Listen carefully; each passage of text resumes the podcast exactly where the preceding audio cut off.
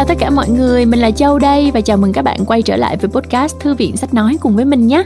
Thư viện Sách Nói là một podcast do Phonos, ứng dụng sách nói có bản quyền và âm thanh số tại Việt Nam thực hiện. Và ở những số podcast trước thì Châu đã từng giới thiệu cho mọi người một số cuốn sách về câu chuyện kinh doanh của những công ty rất là nổi tiếng. Các bạn còn nhớ không nè? Amazon nè, Samsung nè, Disney nè, còn ngày hôm nay thì sao nè bật mí cũng là một công ty rất là nổi tiếng và nhiều bạn ở đây chắc chắn là fan hâm mộ của những tác phẩm từ công ty này các bạn đã đoán ra chưa? Và cuốn sách mà châu đang nói đến chính là cuốn qua pizza là vô cực. Nhắc đến pizza thì chúng ta đều biết đến những bộ phim hoạt hình rất sáng tạo độc đáo có ý nghĩa sâu sắc và đặc biệt là rất là đẹp mắt nữa. Để có được thành công như bây giờ thì pixar đã phải đối mặt với rất nhiều khó khăn. Khi mà Steve Jobs mới bắt tay vào xây dựng đội ngũ những ngày đầu, Pixar cũng được coi là một di sản để đời của Steve Jobs bên cạnh uh, iPhone của Apple đó mọi người. Steve Jobs đã gọi điện cho Lawrence Levy, tác giả cuốn sách này để mời ông về làm cho Pixar. Qua Pixar là vô cực là câu chuyện phi thường về những gì diễn ra sau đó. Làm thế nào Levy, Jobs và đội ngũ Pixar đã phát triển thực hiện một lộ trình gần như không tưởng để giúp Pixar chuyển mình từ một công ty đồ họa nghệ thuật không tên tuổi thành một trong những đế chế thành công vĩ đại nhất Hollywood. Nghe đến đây là các bạn đã thấy hấp dẫn rồi đúng không? Châu đã đã nghe cuốn sách này trên Phonos các bạn ạ. Châu nghe trọn vẹn cuốn sách này trên Phonos và Châu rất thích. Và Châu tin là các bạn nào mà làm sáng tạo hay là làm quản trị hay là chỉ đơn thuần là fan của Pixar thì các bạn sẽ rất là thích cuốn sách này. Chúng mình cùng nghe nhé. Đây là chương 1. Để nghe hết cuốn sách thì các bạn có thể tải ứng dụng Phonos nha.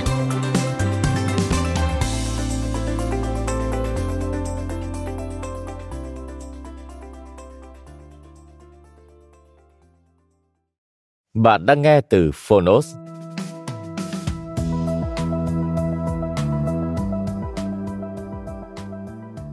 Qua Pixar là vô cực. Tôi cùng Steve Jobs và hành trình không tưởng làm nên lịch sử ngành giải trí. Tác giả Lawrence Levy, người dịch Phan Ngọc Lệ Minh, độc quyền tại Phonos, nhà xuất bản trẻ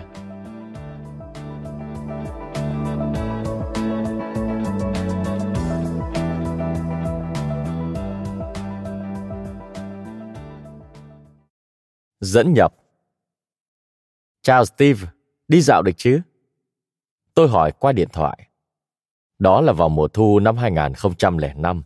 Steve Jobs và tôi đã hỏi nhau câu ấy vô số lần trong 10 năm qua.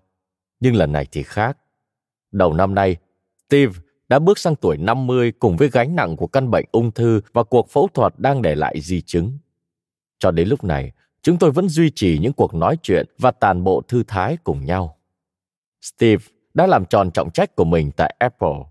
Trong năm qua, anh đã giới thiệu thế hệ iPod mới, bao gồm dòng iPod Shuffle và dòng iPod Nano mới toanh.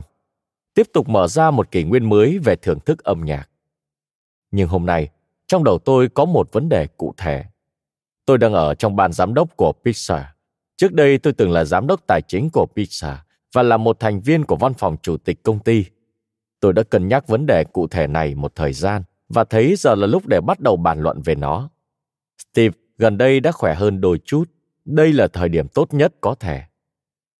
Anh nói, dĩ nhiên, hãy ghé qua, tôi ở nhà. Chúng tôi sống tại Old Palo Alto, một khu phố ở khu vực vịnh California, cách trường đại học Stanford một hoặc hai dặm về phía đông. Nhà Steve chỉ cách nhà tôi vài phút đi bộ. Ngôi nhà nằm ở khu kín đáo, một căn nhà ngoại ô xinh đẹp kiểu Tudor tường gạch với mái dốc lợp ngói. Tôi đi vào cửa sau và bước qua cửa bếp, nơi như thường lệ có một dãy các loại trái cây và thức ăn nhẹ trông rất ngon mắt, nằm dọc theo một chiếc bàn gỗ dài, mộc mạc. Tôi cất tiếng chào người đầu bếp của gia đình, một người nồng hậu và hiếu khách, và đi xuyên qua nhà bếp, xuống sảnh, đến văn phòng của Steve. Chào Lawrence, Steve nói và nở nụ cười khi anh ngước lên và nhìn thấy tôi, tôi hỏi anh ta, vẫn sẵn sàng đi dạo chứ? Chúng ta có thể ngồi đây nếu anh thích.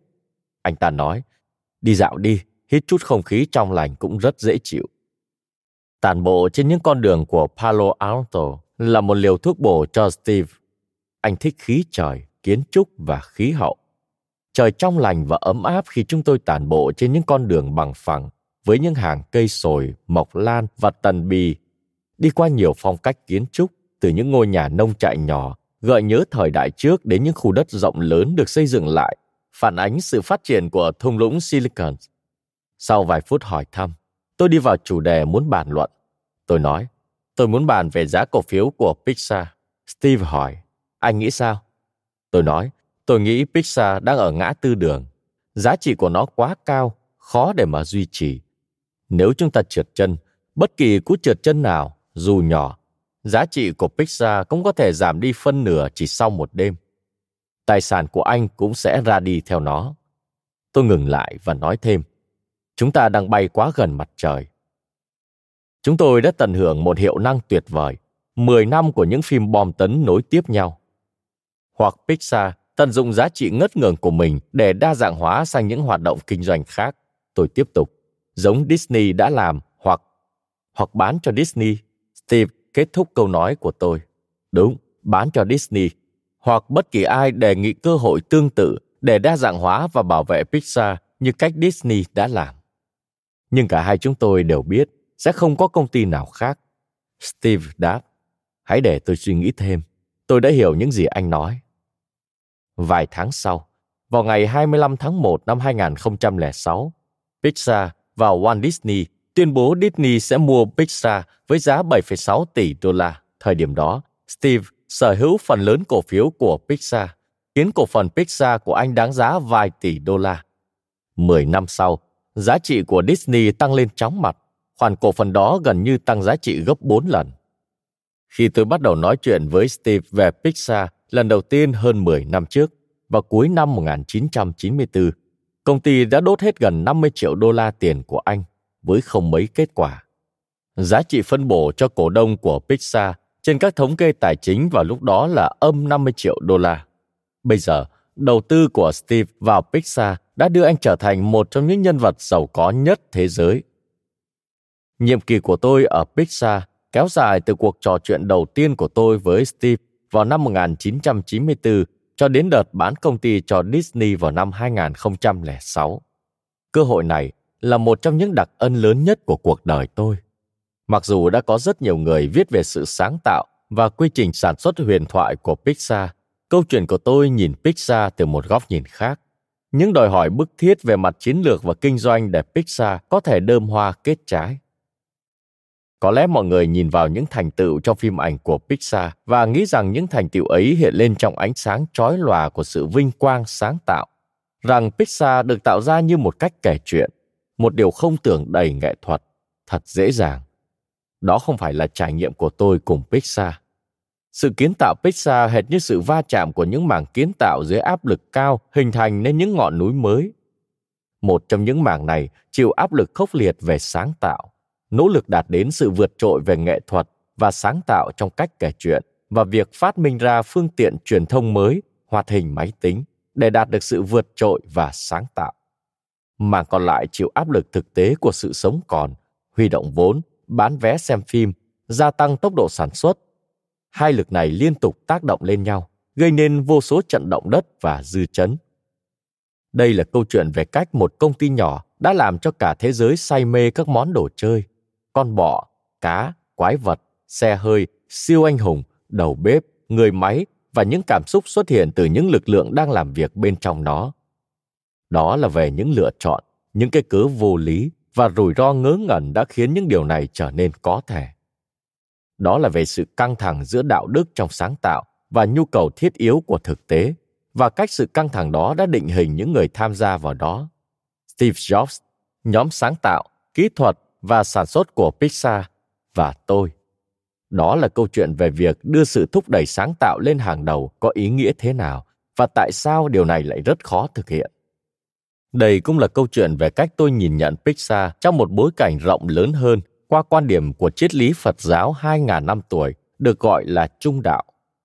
Cách tôi hiểu được rằng những căng thẳng tại Pixar không chỉ là sức mạnh để sản xuất ra những bộ phim tuyệt vời, mà còn để trải qua một cuộc sống tuyệt vời, xây dựng nên những tổ chức tuyệt vời và giải phóng năng lực và sự sáng tạo bên trong chúng ta nếu tôi có thể học được bất cứ điều gì ở pixar điều đầu tiên sẽ là câu chuyện này giám đốc sáng tạo của pixar john lasseter thường nói đồ họa đẹp sẽ giữ chân chúng ta tiêu khiển trong vài phút. Chính câu chuyện mới giữ chúng ta yên trên ghế. Câu chuyện này bắt đầu từ một cuộc điện thoại. Lawrence Levy, tháng 3 năm 2016.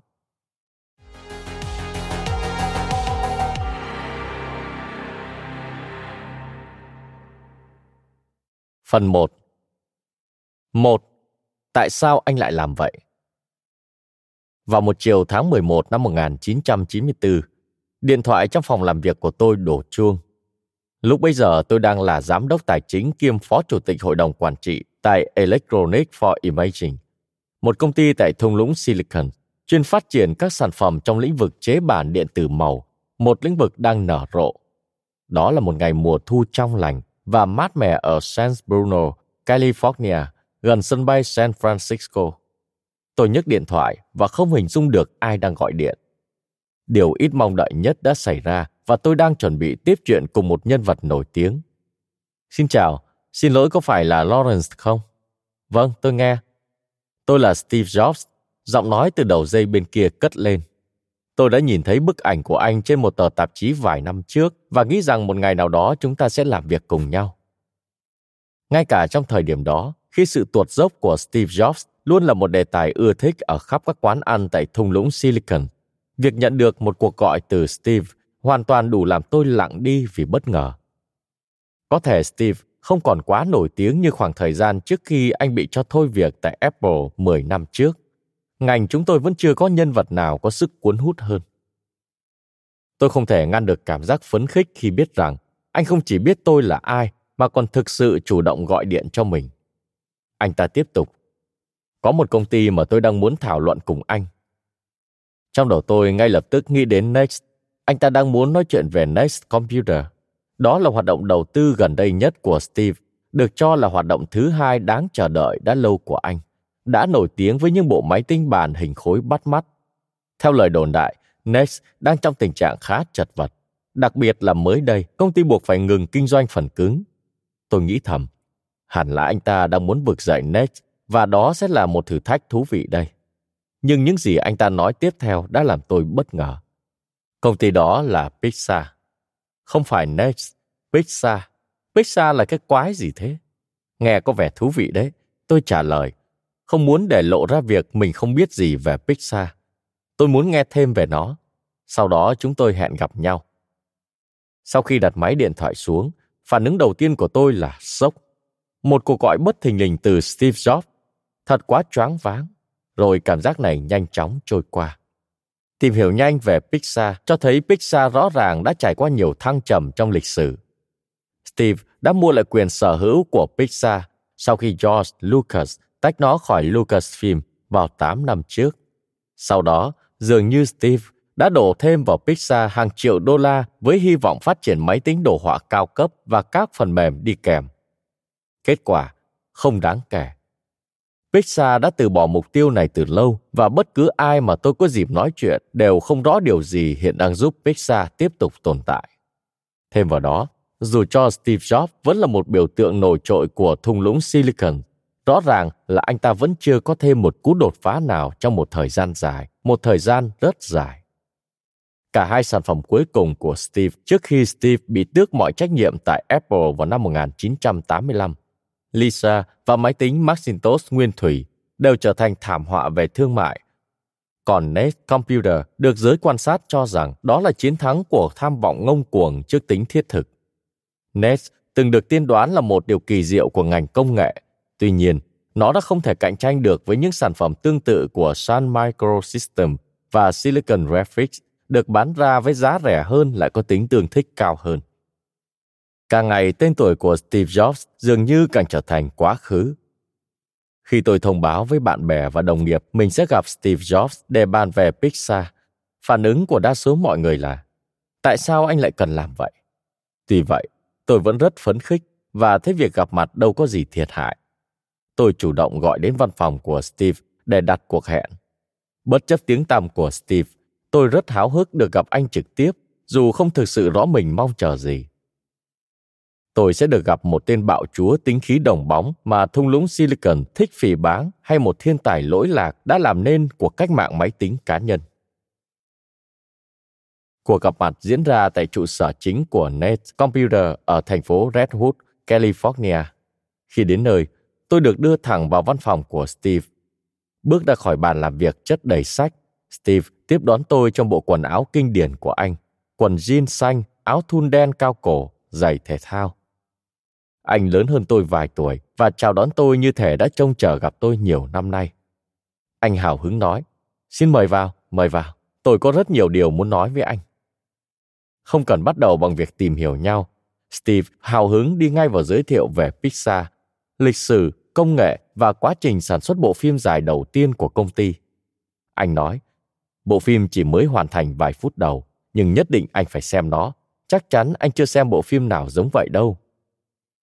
Chúng tôi ngay lập tức cảm thấy hợp nhau. Tôi ngồi suốt gần một giờ trên chiếc ghế ở phía bên kia bàn làm việc của Steve và lắng nghe chăm chú về vai trò Steve vạch ra cho tôi. Anh giải thích những điều anh mong đợi ở một người lãnh đạo Pixar. Khi anh làm việc ở Nest, một người có thể điều hành công việc kinh doanh, phát triển chiến lược và đưa công ty lên niềm yết. Anh miêu tả cách Pixar đã thực hiện cuộc cách mạng trong lĩnh vực đồ họa máy tính phân khúc cao cấp và hiện giờ đang tập trung vào sản xuất bộ phim truyện đầu tiên như thế nào. Steve hỏi thăm về cuộc sống, gia đình và sự nghiệp của tôi. Anh có vẻ ấn tượng khi biết tôi đã học luật ở Harvard. Từng là đối tác của Wilson, Sansini, Goodrich and Rossetti, công ty luật lớn nhất thung lũng Silicon, cũng là công ty phụ trách việc đưa Apple lên niêm yết nhiều năm trước và đã gầy dựng nên bộ phận giao dịch công nghệ hoàn toàn mới, một bộ phận theo tôi biết chưa từng có trong lĩnh vực này. Anh cũng thích việc tôi có kinh nghiệm đưa một công ty lên niềm yết. Tôi có cảm giác như Steve đang muốn tra xét gia phả của tôi. Có vẻ như sự vững vàng là điều quan trọng đối với anh ta. Tôi cảm thấy vui vì dường như anh thích những điều tôi chia sẻ. Cuộc trò chuyện tiến triển tự nhiên, nhưng ngay cả khi chúng tôi rõ ràng rất thân mật, trong lòng tôi vẫn bồn chồn lo lắng. Nếu Jobs đã có ý sẽ đưa Pixar lên niềm yết, hẳn là anh ta đã có những quan điểm nghiêm túc về chiến lược và kế hoạch kinh doanh cho công ty. Tuy vậy, anh ta lại không hề nhắc đến chúng. Tôi không biết mình có nên hỏi anh ta về các con số anh đang nghĩ trong đầu hoặc bất kỳ kỳ vọng nào về kinh doanh của anh không. Nhưng anh là người đang lèo lái câu chuyện, và tôi quyết định đây chưa phải là thời điểm tốt để ngắt lời. Anh còn đang tìm hiểu tôi để xem anh ta có muốn tiếp tục gặp tôi không. Cuối cùng, khi Steve hỏi, anh có thể sớm sắp xếp đến thăm Pixar không? Tôi rất muốn anh đến thăm Pixar. Tôi thấy rất vui. Tôi nghĩ đó là một cơ hội hấp dẫn khi ít nhất mình cũng có thể hiểu rõ Pixar là gì. Tuy vậy, nửa đường về nhà, suy nghĩ của tôi về các vấn đề kinh doanh lại trở lại. Lẽ ra anh ta nên nhắc đến chúng và lẽ ra tôi nên lên tiếng hỏi. Chúng tôi đã tạo ra được một sự kết nối cá nhân gần gũi hơn tôi có thể tưởng tượng. Nhưng làm sao tôi biết được liệu Steve có lại đang thực hiện một khả năng hấp dẫn người khác vốn nổi tiếng của anh không? Reality Distortion Field RDF dịch chữ là trường bóp méo sự thật. Đây là một từ do Bob Dribble đặt ra tại Apple Computer vào năm 1981 để mô tả sự hấp dẫn của Steve Jobs và tác động đối với những nhà phát triển phần mềm làm việc cho dự án Macintosh. Dribble nói rằng từ này xuất phát từ bộ phim Star Trek. Trong phân đoạn bầy thú Menagerie, nó được sử dụng để mô tả cách những người ngoài hành tinh tạo ra thế giới mới của họ bằng sức mạnh tinh thần. Thuật ngữ này từ lâu đã được gán cho Steve vì khả năng khiến người khác tin vào hầu hết mọi chuyện của anh, dù là về kinh doanh hay thực tế về thị trường. Có thể anh ta lại đang theo dệt một câu chuyện tưởng tượng, lần này là về Pixar. Nếu tôi nhận công việc này và Pixar chết máy giữa chừng như những người tôi biết đều nghĩ, thì sự nghiệp mà tôi đã cẩn trọng dựng nên cùng với danh tiếng bấy lâu nay của mình cũng sẽ tan biến. Tệ không kém, càng tìm hiểu tôi càng thấy dường như có vô số những người không chịu nổi sự quá đáng của Jobs. Một năm trước, còn có một cuốn sách được phát hành. Steve Jobs và điều to lớn Next. Steve Jobs and the Next Big Thing của tác giả Randall George phê bình gay gắt lối hành xử và những phương thức kinh doanh của Steve tại Next. Tôi không muốn mạo hiểm làm kẻ dơ đầu chịu báng thay Steve Jobs. Nhưng tôi quyết định nên kiên nhẫn hơn. Chưa phải lúc để đưa ra quyết định. Việc cần làm tiếp theo rất rõ ràng, đến thăm Pixar. Pizza tọa lạc tại Palm Richmond, California. Tôi chưa bao giờ đến Palm Richmond, thậm chí chưa bao giờ nghe đến nó. Tôi phải tra bản đồ để xem nó ở đâu. Palm Richmond là một thị trấn nhỏ nằm giữa Berkeley và San Rafael. Tôi ngán ngẩm sau khi dò bản đồ tìm cách đến đó. Từ Palo Alto, tôi phải lái xe theo đường cao tốc 101 Bắc đến San Francisco. Sau đó theo đường cao tốc 80 Đông đi qua cầu bắc qua vịnh Auckland, San Francisco, rồi rẽ sang 80 Bắc đi qua Berkeley. Sau đó theo đường cao tốc 580 Tây đến đại lộ Cutting, nơi Pizza tọa lạc. Tôi cố tự nhủ chuyến đi cũng đơn giản thôi, sẽ không có gì quá tệ. Tuy vậy, trong thâm tâm tôi vẫn đầy nghi ngại. Đó là những con đường cao tốc hay tắc nghẽn nhất ở California. Lái xe đến Pizza chắc chẳng có gì thú vị. Tôi luôn cố gắng làm việc tập trung để sớm về với gia đình. Tôi có hai con, Jason 9 tuổi và Sarah 6 tuổi và vợ tôi Hillary đang mang thai đứa thứ ba. Yêu cầu công việc khiến việc về nhà đúng giờ thật không dễ dàng, nhưng tôi luôn cố hết sức để hoàn thành. Tôi là một phần cuộc sống của các con. Tôi đọc sách cho chúng nghe vào buổi tối, giúp đỡ chúng hoàn thành bài tập về nhà, đưa chúng đi học. Điều này đòi hỏi kỷ luật rất cao. Tôi không nghĩ mình sẽ nhận công việc nào có thể làm xáo trộn điều này. Tôi khá chán nản khi đặt bản đồ xuống. Tôi nói với Hillary vào một tối. Anh không biết điều này. Nó ở xa quá. Anh không biết làm sao mình có thể nhận công việc này mà vẫn sống ở đây. Còn nếu chuyển nhà thì lại không hợp lý, quá mạo hiểm. Làm sao biết được chuyện này sẽ diễn ra bao lâu? Nếu nó thất bại, anh nghĩ chúng ta sẽ muốn ở đây. Hillary và tôi gặp nhau hồi còn là sinh viên trường đại học Indiana. Tôi bắt đầu học tại đó khi 17 tuổi, một năm sau khi gia đình tôi từ London, Anh, nơi tôi lớn lên, chuyển đến Indianapolis. Hillary nhỏ nhắn, mắt xanh, tóc nâu gợn sóng, gương mặt xinh đẹp và chiếc cằm nhọn dễ thương. Cô là một người ngọt ngào, nhạy cảm và tâm lý. Chúng tôi cưới nhau khi cả hai đang học sau đại học. Chúng tôi thích nói rằng mình đã trưởng thành cùng nhau vì những năm 20 tuổi là khoảng thời gian có nhiều thay đổi. Cả hai chúng tôi cùng theo học đại học ở Boston, sau đó cùng làm việc một thời gian tại Florida, nơi sau này gia đình tôi sinh sống. Sau vài năm, chúng tôi chuyển đến thung lũng Silicon để tôi có thể thử hành nghề luật trong thế giới công nghệ cao đang nổi lên. Cùng với đứa con trai một tuổi, chúng tôi tự đi về miền Tây. Hillary đã có bằng thạc sĩ khoa học về ngôn ngữ học và hiện làm việc tại Trung tâm Y khoa Stanford, nơi cô chuyên về phục hồi chức năng cho bệnh nhân đột quỵ và chấn thương đầu gặp khó khăn về ngôn ngữ. Chúng tôi thường trao đổi tất cả những quyết định quan trọng cùng nhau. Khoan hãy lo lắng về vị trí của Pixar, cô đề nghị. Em sẽ không từ chối ngay cơ hội đó. Tìm hiểu trước đã, chưa phải lúc để chúng ta đưa ra quyết định. Tôi đặt một cuộc hẹn tại Pixar và vài ngày sau đó tham quan công ty. Khi đến San Francisco bằng đường cao tốc 101, tôi có thể thấy một đường chân trời ấn tượng hiện ra trước mắt. Những ngọn đồi chập trùng ken đặc những ngôi nhà. Những cụm cao ốc văn phòng rộng lớn phản chiếu ánh sáng chói lóa trong khu tài chính. Những đám mây xả xuống thấp dọc bờ biển, rồi sau đó tan nhanh vào cuối ngày. Một khung cảnh gây ấn tượng sâu sắc. Khi đường cao tốc rẽ làm hai, một hướng đi xuyên qua thành phố để đến cầu Golden, hướng còn lại đến cầu bắc qua vịnh Auckland, San Francisco để đến Berkeley ở phía bên kia vịnh. Tôi chuyển làn sang phải đi cầu bắc qua vịnh. Vẻ đẹp của thành phố đột ngột nhường chỗ cho thực tế tắc nghẽn của các làn đường nối vào cầu bắc qua vịnh. Khi lái qua nhịp cầu cũ kỹ, tôi không thể không nghĩ đến trận động đất Loma Prieta năm năm trước, năm 1989, là một khúc cầu bị sụp, giết chết một người trong số gần 60 người thiệt mạng trong trận động đất. Hình ảnh tưởng tượng về phần mặt cầu từ trên rơi xuống trở nên sống động một cách đáng ngại khi tôi nghĩ về việc mình sẽ phải đi qua cây cầu này mỗi ngày.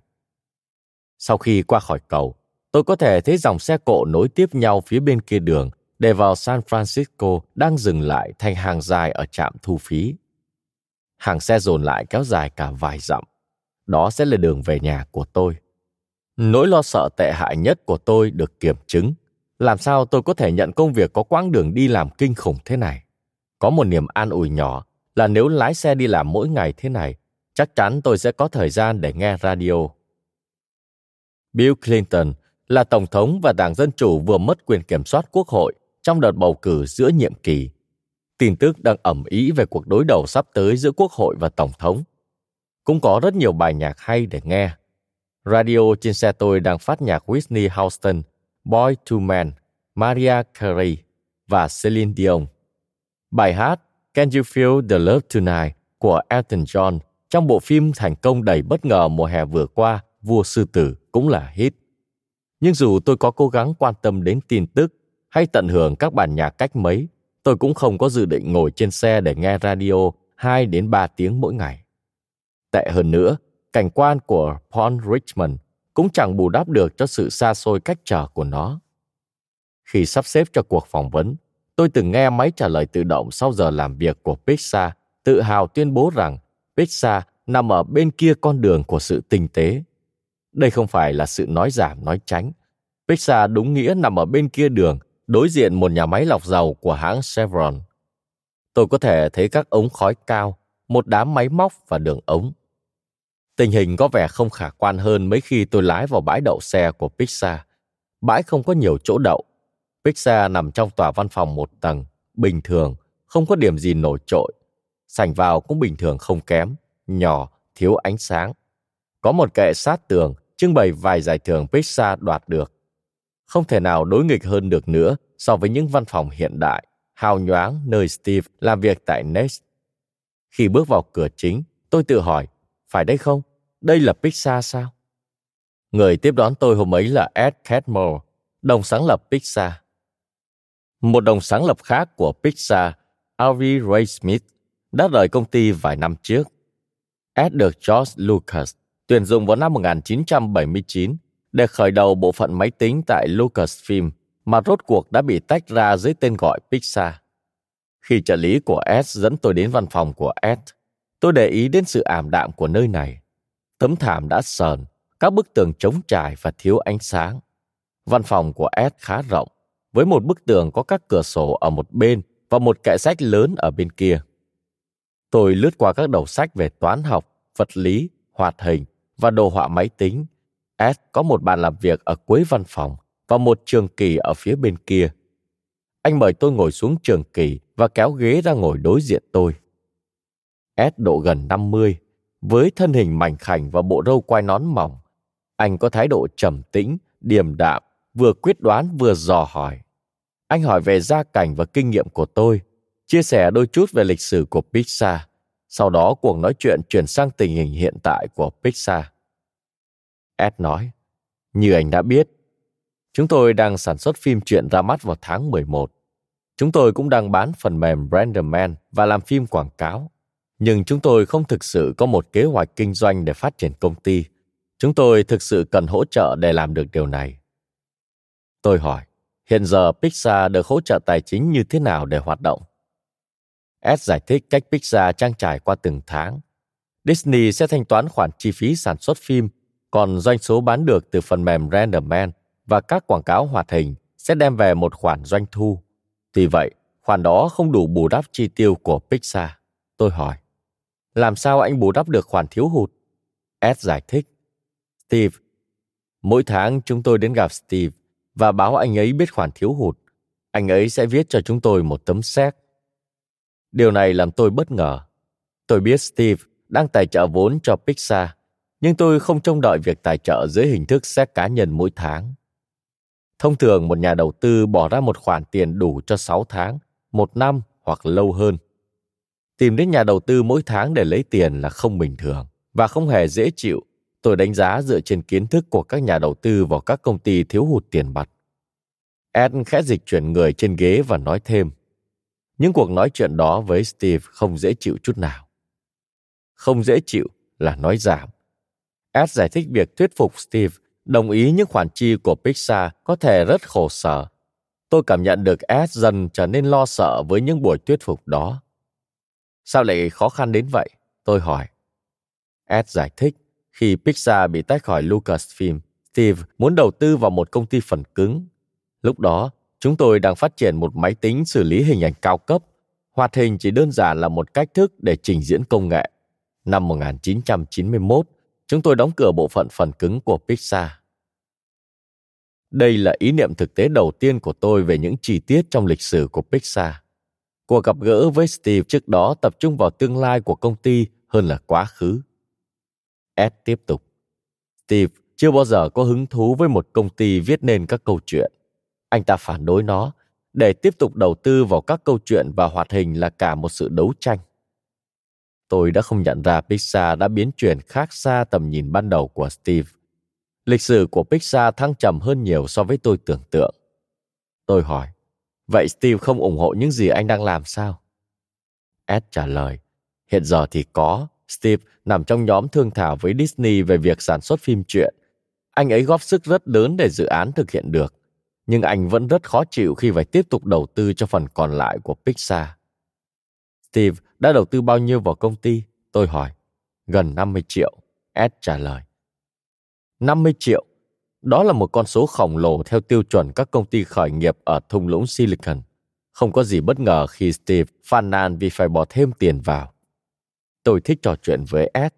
Anh không có vẻ che giấu hay giả tạo trong lần gặp mặt đầu tiên. Dù những gì anh chia sẻ có thể không làm tôi thấy đây là cơ hội tuyệt vời. Pixar có vẻ là một công ty đã rẽ qua nhiều hướng đi quanh co nhưng chưa bao giờ tìm được đường đi cho mình. Sao tôi phải tham gia vào một công ty chật vật trong 16 năm và nhân viên nhận lương mỗi tháng từ khoản tiền cá nhân của chủ sở hữu? Nếu tôi trở thành giám đốc tài chính, người đến gặp Steve vì khoản tiền đó mỗi tháng sẽ là tôi. Nghe không có gì vui vẻ. Tôi thấy Ed là người thấu đáo, thông minh và dễ nói chuyện. Tiếng tăm của anh trong lĩnh vực đồ họa máy tính rất lớn. Anh chắc chắn là người tôi có thể học hỏi nhiều điều và là người tôi thích làm việc cùng. Nhưng như vậy chưa đủ. Tôi đã không nhận ra tình hình tài chính của Pixar căng thẳng đến mức nào. Không tiền mặt, không nguồn dự trữ và phụ thuộc vào nguồn tài trợ ngẫu hứng của người mà tiếng tăm về tính khí thất thường đã là huyền thoại. Đúng vậy, tôi chưa được chính thức mời nhận công việc này vì thế tôi cũng chưa phải quyết định nhưng tôi cảm thấy ngày càng không chắc chắn là nếu tôi phải quyết định thì tôi có lý do nào để nhận công việc này không? Cũng rõ ràng là giả sử steve có ủng hộ hướng đi của pixar trong việc xây dựng thêm các câu chuyện và nội dung đi nữa, anh ta cũng đã không có một động thái thực tiễn nào. Tôi biết là những nỗ lực phát triển máy tính mới của anh ở nes được giới truyền thông lan truyền rộng rãi đã thất bại. Tôi cũng đã không biết là tầm nhìn ban đầu của Steve về Pixar cũng bị sụp đổ. Có nghĩa là cả hai nỗ lực của Steve để phát triển máy tính sau khi rời Apple đều không đi đến đâu. Nói như thể anh ấy bị hai cú đập mạnh vào chính mình. Chỉ thêm một thất bại nữa và anh sẽ đò ván. Chúng tôi bị cắt ngang khi trợ lý của Ed thò đầu qua ngưỡng cửa. Cô nói, phòng chiếu phim đã sẵn sàng. Ed nói, Chúng ta hãy đến đó, chúng tôi sẽ cho anh xem những gì chúng tôi đang làm.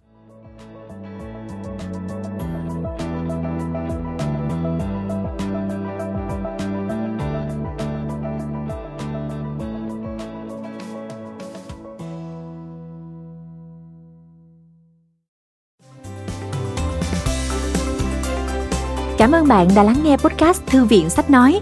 Tải ngay ứng dụng Phonos để nghe trọn vẹn sách nói của kỳ này bạn nhé. Hẹn gặp lại bạn trong các podcast sau.